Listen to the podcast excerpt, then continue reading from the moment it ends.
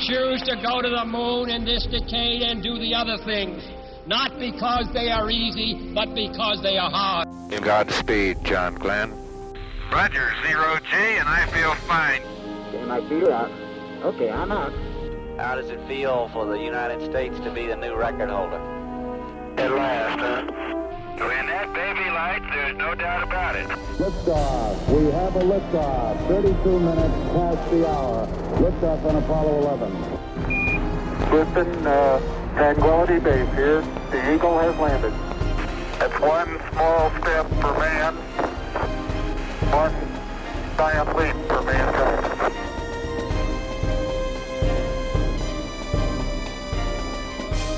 Hello and welcome. This is Michael Annis, and you're listening to episode two sixty-one of the Space Rocket History Podcast.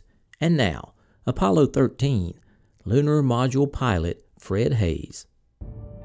Fred Wallace Haise Junior has spent over five decades in the service of his country, both publicly and privately, as one of the most revered and respected figures in aviation and aerospace history.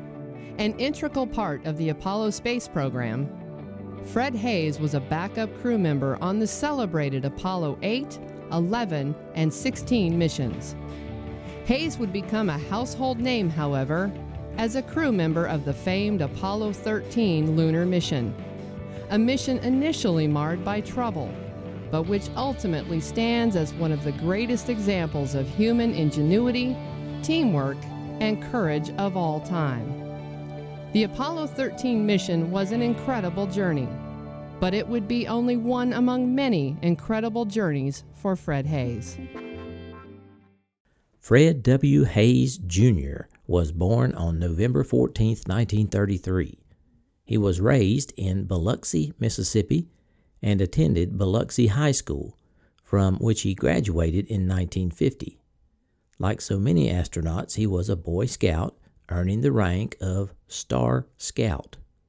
In nineteen fifty-two, he furthered his education and graduated from Perkinston Junior College, receiving an Associate of Arts degree with original aims of a career in journalism. Well, I, I got in, actually into the aviation business, uh, not planned. I was uh, actually majoring the first two years of college in journalism. When Haise became eligible for the draft, he joined the Naval Aviation Cadet Training Program, despite being apprehensive of flying. Haise underwent naval aviator training from nineteen fifty-two to nineteen fifty-four and served as a U S Marine Corps fighter pilot at Cherry Point, North Carolina, from March nineteen fifty-four to September nineteen fifty-six. And uh, the Korean War came on, and I decided to serve. And the program I could get into at uh, two years of college at my age uh, was the Naval Aviation Cadet Program. Now, I had never been in an airplane in my life, but I uh, decided that was what I ought to do. Sometimes at eighteen years old, you don't think too far ahead. But uh, it turned out I loved flying from the first time I jumped on an airplane. I said, instantly, I was on a new course.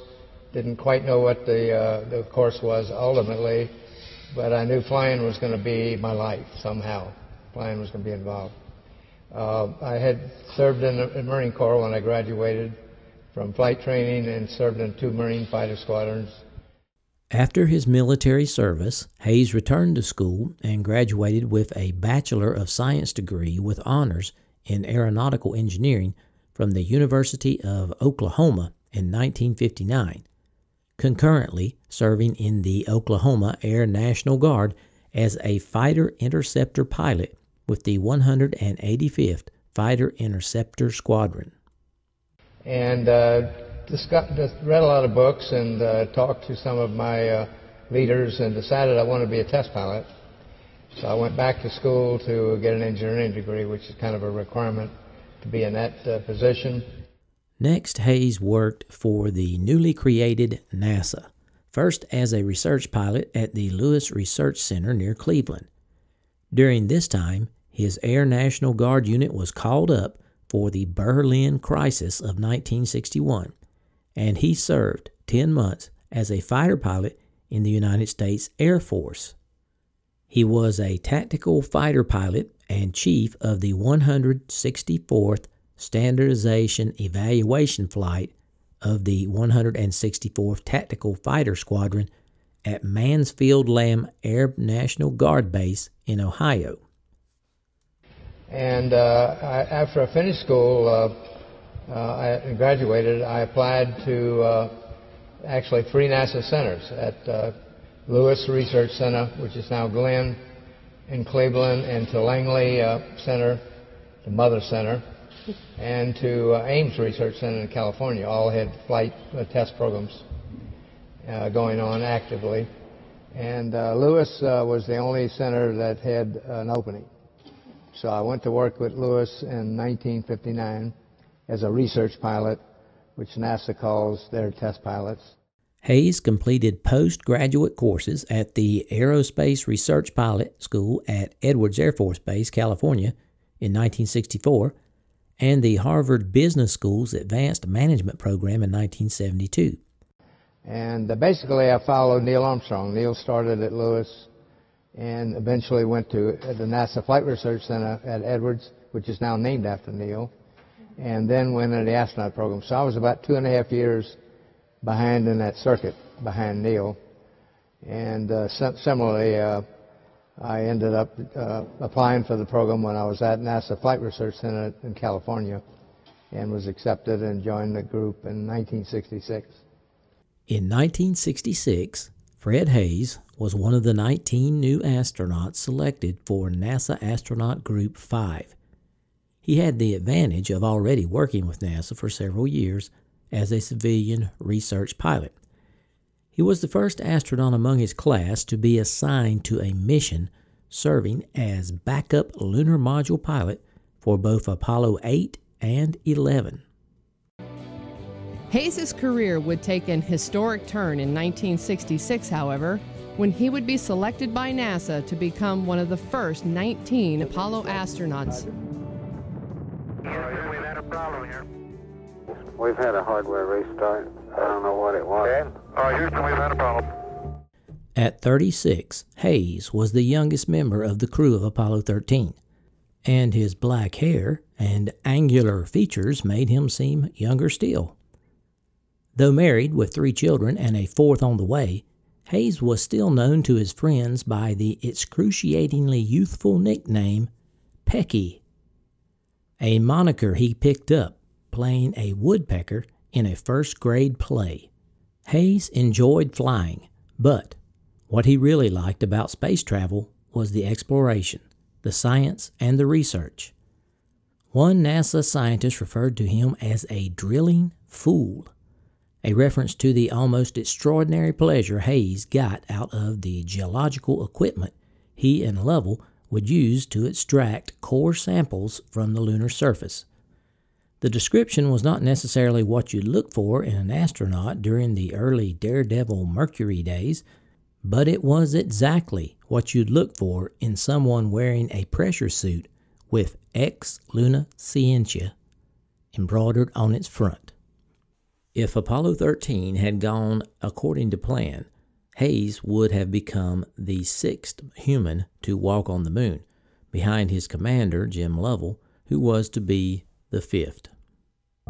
Apollo thirteen will be forever etched in the collective consciousness of the world. For three days in nineteen seventy, Haise and fellow crew members Jim Lovell and Jack Swigert fought for survival inside their crew module and on the world stage. Due to an oxygen tank explosion, the lives of the Apollo astronauts hung in the balance from the near beginning until the very end of the mission. Working closely with Houston ground controllers, Haise and his fellow crew members ingeniously converted their lunar module into a lifeboat, saving precious energy and oxygen, and ultimately their lives. The world breathed a sigh of relief with the safe return and dramatic end to the Apollo thirteen mission. But due to Apollo thirteen's free return trajectory for this mission, Haise, Lovell, and Swigert likely hold the record for the farthest distance from the Earth ever traveled by human beings. During the flight, Haise developed a urinary tract infection and later kidney infections. These caused him to be in pain for most of the trip. Alan Shepard and Edgar Mitchell eventually became the fifth and sixth humans to walk on the moon during Apollo fourteen, which completed Apollo thirteen's mission to Frau Morrow. After Apollo thirteen, Haise remained in the astronaut rotation and served as the backup mission commander for Apollo sixteen. Though there was no formal selection, Haise was prospectively slated to command Apollo nineteen, with William R. Pogue as command module pilot and Gerald P. Carr as lunar module pilot. However, the mission was canceled in late nineteen seventy due to budget cuts. Haise was quoted as saying, "It only seems interesting to the public if it is the first exploration of another planetary body or if you're having a problem," end quote. Following that, I backed up uh, John Young as the backup commander on Apollo sixteen, and, and when I went into that, I had uh, Bill Pogue as the command module pilot and Jerry Carr as the lunar module pilot. And and uh, I, I had hoped uh, we would get to go fly nineteen. At that time, that was the last mission, and we were in training about five months, and they canceled eighteen and nineteen, so I lost that chance. After completing his backup assignment on Apollo sixteen, Haise moved to the Space Shuttle program. I'd gone off to Harvard Business School, and when I came back, I went into the Orbiter Project Office. I eventually wanted to get into program management. While there, I was sport flying with an operation that did air shows. We inherited some aircraft. That we got them cheap from twentieth Century Fox. They had used them in making of the film Toro, Toro, Toro, the attack on Pearl Harbor. And with these aircraft, we would stage the opening act, which is virtually that, and we couple that with a B seventeen and a P forty Tomahawk and a little rat race and a lot of smoke and fire on the ground with explosives as the opening act. One day I was ferrying the aircraft, and I had an engine fail at three hundred feet, and I got around to what I thought was a dirt field, which really turned out to be the start of a housing project. Oh. This was a, uh, you know, there were no houses yet, but they started digging ditches. And this was a fixed-gear airplane. I couldn't re- re- retract the landing gear. And one of uh, the wheels went into a ditch, it flipped, the wing dug in, it rotated over upside down backwards. And I was trapped for a while to get out and receive burns over sixty-five percent of my body. Went into the University of Galveston, uh, Tech University of Texas Hospital at Galveston. And this was incidentally, the reason I carried this, not to, uh, not because it's gruesome, uh, they, but because, to tell you it's another teamwork story. With a goal, the goal of getting back to flight status, I had a medical team of a mix of the, the Shrine Doctors, the Children's Burn Shrine Institute, who serviced the adult ward, the burn ward at the University of Texas. And they were going to do the, the grafting and that kind of business. But yet my day-to-day was serviced by University of Texas staff and uh, getting through that. I was in a hospital three months, and it really took uh, uh, fourteen months with physical therapy. I had a bind in one knee, one elbow, and my wrist uh, that I had to work through to get back to flight status. Uh, they only, we did one thing different, too. Uh, we worried about, uh, I had uh, needed grafts all the way around my legs, and normally they'd put a pin through your ankle and hoist your legs up when they grafted to keep you from having a pressure point for about five days. And uh, rather than do that, we worried about if I left a gap in the bones, I'd have problem flying with the pressure differential with the gaps that maybe left, the voids. So the suit techs actually worked up a pair of sandals with Velcro on the bottom and built a board at the end of the bed so I could just ram my foot, feet into the Velcro, and that's the way I got away from that. In nineteen seventy-seven, Haise participated in the shuttle program's approach and landing tests at Edwards Air Force Base, along with C. Gordon Fullerton as pilot. Haise, as commander, piloted the Space Shuttle Enterprise in free flight to three successful landings after being released from the shuttle carrier aircraft. These tests successfully verified the shuttle's flight characteristics, which was an important step toward the overall success of the program. Haise was originally slated to command the second Space Shuttle mission, which would have delivered a booster module that would have boosted the Skylab space station to a higher orbit, preserving it for future use. However, delays in the shuttle program development, as well as an unexpected increase in Skylab's orbital decay, led to the mission being abandoned. Skylab was destroyed upon entering the Earth's atmosphere in July nineteen seventy-nine, while the space shuttle did not launch until April nineteen eighty-one. In nineteen seventy-six, I left the, the uh, project office, the Orbiter Project Office, where I was working, to go back to the astronaut office. I was named to command Crew one of two crews that were designated for the approach and landing test at Edwards in nineteen seventy-seven. Uh, Gordo Fullerton and I were Crew one, Joe, uh, Joe Engel and Dick Truly were Crew two. So really only four of us got to fly on top of the seven forty-seven in this uh, program. There were eight flights. Uh, Gordo and I flew five of the flights. Uh, Joe and Dick flew three.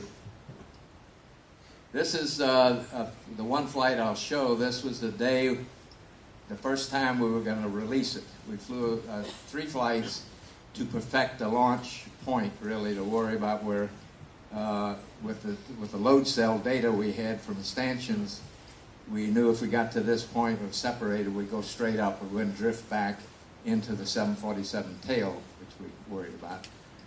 Uh, Gardo and I climbed aboard, as you saw, before dawn, and taxied out. And we're cocked up, you saw, so we're generating lift for the seven forty-seven. Very unusually, when you're in the orbiter up there, uh, looking out any window, side windows, front windows, you cannot see the seven forty-seven.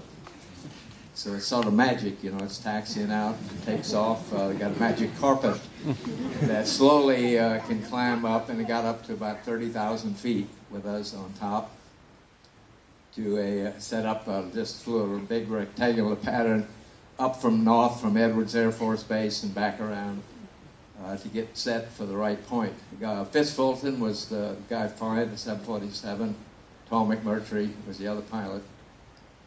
Uh, Skip Goodry and uh, Vic Hardin were the other two uh, flight engineers, four people on board seven forty-seven.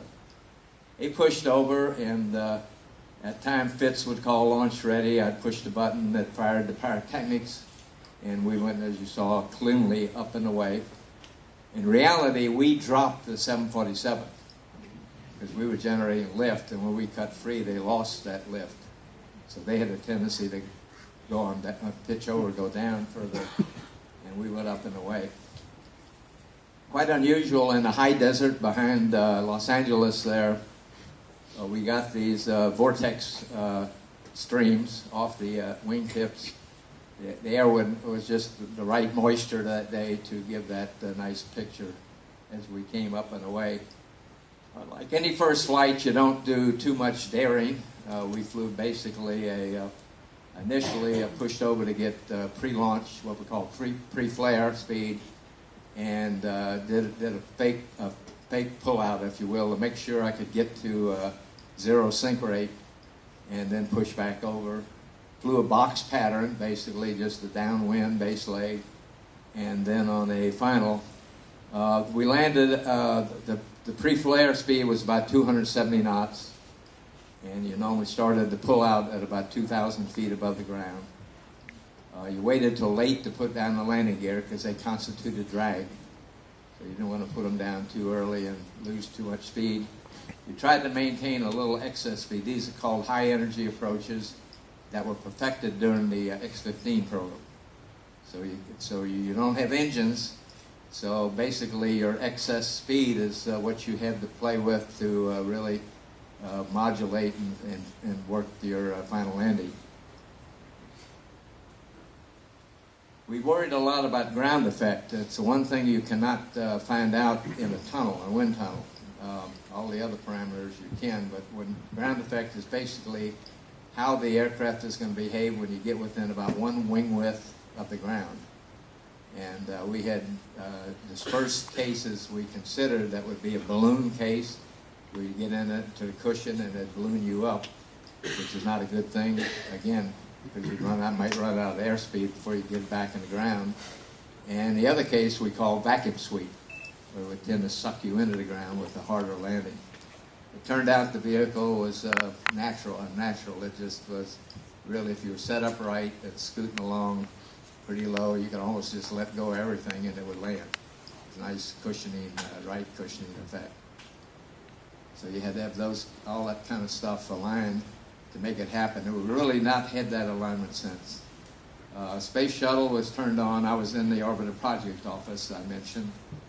And the first three years of Shuttle, we got half the funding of our program plan. So when you've got a program situation like that, it's similar to what they have, they're facing today, uh, you have to try to make do the whole schedule. You're always trying to hold schedule. So you start taking content out of the program in various ways. In our case, we deleted, uh, for instance, a backup enterprise. We had two enterprises. And we just cut one out, which is not a good thing to do in a test program. You'd like to have something in case something didn't turn out exactly right. We turned one test article, O V ninety-nine, uh, into a flight vehicle by only doing uh, load tests up to eighty percent loads, and mathematically extrapolating. So O B ninety-nine became Challenger, the orbiter that later exploded on, uh, as you know, on launch. So that way we bought another airframe without having to build one. We used the structural test article. We deleted a, a lot of test articles. So there was great risk. And finally, we ran out of uh, ideas of what we could throw out. And now that what happens is if you're inadequate with funding, then schedule's going to go. Uh, that happened, but another compounding factor was the early time. So we missed the first launch date uh, by two years on Shuttle from our original plan. Interestingly, approach and landing test, we only missed that first flight by two weeks from a schedule that had been created uh, about uh, four years before. So it held, but it was not as complicated a vehicle, uh, and it wasn't as compl complicated a mission, obviously, as uh, getting to orbit. Uh, one of the things that was reflected also uh, in a different way, uh, and so it's a, it's a worrisome thing for NASA on a major program when they change, when you change administrations. In other words, one administration has turned on a program. In the case of Shuttle, it was President Nixon. And now, about the time we were getting ready to first fly Enterprise, uh, President Jimmy Carter had come in. And it was pretty obvious uh, NASA and the space program wasn't on his top ten priority list and what he had campaigned for. And in fact, he canceled the B one bomber program about two months after he came into office, which to us was an indication of his feelings, maybe about aerospace in general. It was reflected by the ground crew in a, in a different way. That uh, morning when we climbed aboard Enterprise and got ready to go up the ladder to get in our operating seats, uh, there were two Polaroid pictures on each side of the ladder, and it was these characters in blue suits like we were wearing, and they had a helmet on. Actually, they borrowed the suit techs, I'm sure, provided. They had our helmets on, uh, the visor down, and a mask sort of draped, so you couldn't tell who they were. They were sitting on this huge uh, sweeper, kind of sweeps big city streets, and in a hangar. And the saying said, if you foul this up, this is your next job. so, so the workers were worried about it too, about their jobs. Uh, it would have taken us uh, a year and a half, two years to regroup uh, had we uh, crashed uh, Enterprise. So uh, they, they were worried about that, and of course we were all worried about that in light of the changing administration, that that could have been the end of the program. In June nineteen seventy-nine, Haise left NASA to become a test pilot and executive with Grumman Aerospace Corporation, where he remained until retiring in nineteen ninety-six. In nineteen seventy-nine, I joined the Grumman Corporation. Uh, I headed space programs. I had a number of uh, initial projects with some uh, classified D O D programs with satellite. and I under me the manufacturing of the shuttle wings for the remaining shuttles that were being uh, built, and uh, got to go start a service company for Grumman, a subsidiary company, and ended up when Northrop and Grumman merged after seventeen years, I was running uh, two subsidiary companies because I inherited the one Northrop did. Uh, with a wide variety of uh, business uh, across the Defense Department, across other government agencies, Internal Revenue Service, E P A, uh, had the post office uh, training facility, uh, a lot of Defense Department though, with air, more aircraft maintenance and uh, base support type work. Uh, so I've had a very uh, lucky, uh, interesting life, particularly uh, uh, in view of being around at the right time for Apollo. In his personal life, Haise has four grown children with his first wife, Mary Griffin Grant, whom he married in nineteen fifty-four and divorced in nineteen seventy-eight. The children are Mary, born nineteen fifty-six, Frederick, born nineteen fifty-eight, Stephen, born nineteen sixty-one, and Thomas, born nineteen seventy. Haise married his current wife, the former F. Pat Price, in nineteen seventy-nine. In popular culture, Bill Paxton played the role of Haise in the nineteen ninety-five film Apollo thirteen, and Adam Baldwin also played Haise in the nineteen ninety-eight H B O miniseries From Earth to the Moon. Haise won numerous awards and honors. Here are a few of them: Presidential Medal of Freedom, NASA Distinguished Service Medal, NASA Exceptional Service Medal, National Defense Service Medal, the A I A A Haley Astronautic Award, the American Astronautical Society Flight Achievement Award, the City of New York Gold Medal, the City of Houston Medal for Valor, the Mississippi Distinguished Civilian Service Medal, the Johnson Space Center Special Achievement Award, the General Thomas D. White U S Air Force Space Trophy, and the Air Force Association's David C. Schilling Award. Haise was inducted into the International Space Hall of Fame in nineteen eighty-three, and he was inducted into the Aerospace Hall of Fame in nineteen ninety-five, and inducted into the U S Astronaut Hall of Fame on October fourth, nineteen ninety-seven. Although officially retired, Haise continues to make an impact on communities and people around him. As a public speaker, as a counselor for child burn victims, as a board member of Infinity Science Center, a nonprofit NASA partner formed to raise money for a learning center at Stennis Space Center in his home state of Mississippi. His achievements have been recognized from the White House to the Air Force, from NASA to New York City, from Hollywood to Harvard, and everywhere in between. Fred Haise, pilot, astronaut, scholar, businessman, role model, American hero.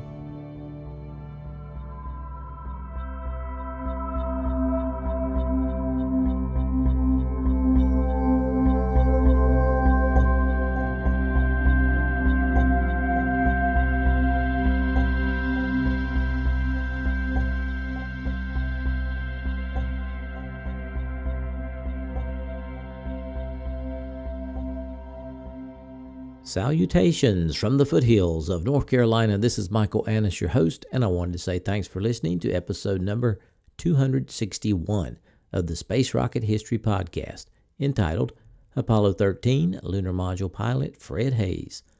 Hope you enjoyed this episode. It was a pleasure to bring it to you. I want to give a big shout out to all my longtime listeners. Thanks for staying subscribed, and extend a warm welcome to my new listeners. I'm glad you're here. Today, we salute my Patreon donors. Patreon donors give a small amount monthly to support the podcast. Thank you, Patreon donors who honored your pledge this month. Okay, had a couple afterthoughts about this week's episode. First, I want to credit my sources: A Man on the Moon by Andrew Chaikin, Lost Moon by Jim Lovell, NASA Johnson Space Center, and NASA Marshall Space Flight Center, and Wiki. Most of the audio from this episode came from NASA and Haise's own speaking events. Well, I thought it was kind of sad Haise did not get another opportunity to walk on the moon since Apollo nineteen was canceled. But at least he got to go to the moon. Although under the circumstances, that couldn't have been very much fun.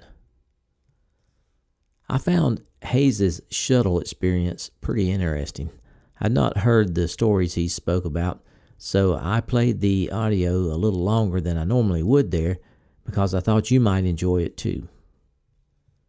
Back in twenty sixteen, Missus S R H and I visited the uh, NASA Stennis Space Center in Mississippi. One of the managers there told us that Fred Haise sometimes visits Stennis on an irregular basis. Unfortunately, he was not there on the day we visited, but we were not aware that he did that, or else we would have moved our visit to another day when, when he was there. I certainly would have loved to meet him. Okay, I've posted some pictures and the audio for this episode on my homepage, space rocket history dot com. Hope you check that out. We were very pleased to receive eight donations to support the podcast over the past week. Jonathan P. donated above the Orion level and earned his moon emoji. Paul K. from Wisconsin donated at the commercial level in honor of SpaceX. Hans Wuffler from Austria sent in another donation this week, this year, and moved to the Orion level. Jim M. from Tennessee donated at the Apollo level. Tom M. from Oklahoma sent in another donation this year, moving him to the Gemini level with rocket emoji. Mark U. from South Dakota sent in another donation and moved to the Gemini level with rocket emoji. Dennis K. from Florida donated at the Mercury level. The School Times International in Denmark donated at the Mercury level. And Ian L. from the U K donated at the Vostok level. Our Patreons are now at one hundred seventy-three. We lost two and gained one with the new month of July. Our goal for Patreon is two hundred eighteen for twenty eighteen, and our overall donors for twenty eighteen have now reached two hundred ninety, with a goal of reaching four hundred eighteen by the end of the year. For those of you who are enjoying the content provided here and have not donated in twenty eighteen, please consider supporting the podcast if you are financially able. Keep in mind, Space Rocket History is entirely listener-funded, and I depend upon your financial support to keep the podcast going. To support the podcast, go to the homepage, space rocket history dot com, click on the orange Donate button or the Patreon link. All donors are rewarded with their name on the donors page at the level they choose to donate. Now, for those of you who have already donated for twenty eighteen, I certainly appreciate it. This week, it is the new official Space Rocket History logo magnet. It's three inches in diameter, round, and will stick to most refrigerators. To select the winner, Missus S R H gave every twenty eighteen donor a number. Then she put the range in Google's random number generator and got the number for Dustin Flom. Dustin, if you would email me, Mike at space rocket history dot com, and tell me your address, I will mail this out to you. I was pleased to see the podcast received eleven new five-star ratings on iTunes over the past few weeks. Wanted to thank Kelly Clan, K Fish fourteen, and Atascadero Steven for the very kind reviews and the five-star rating. And also want to thank the twelve other anonymous people who gave the podcast the all-important five-star rating. I sure do appreciate it. Also, I want to thank Ellie Burks and three anonymous people who gave the archive five-star ratings. Thanks for taking the time to do that. Okay, folks, I hope I didn't mispronounce anybody's name this week, and if I did, I'm very sorry, and you can send me an email and I will fix it if you want me to. Okay, folks, that's all I have for this week. I'll try to get episode two sixty-two out by next Thursday. So long for now.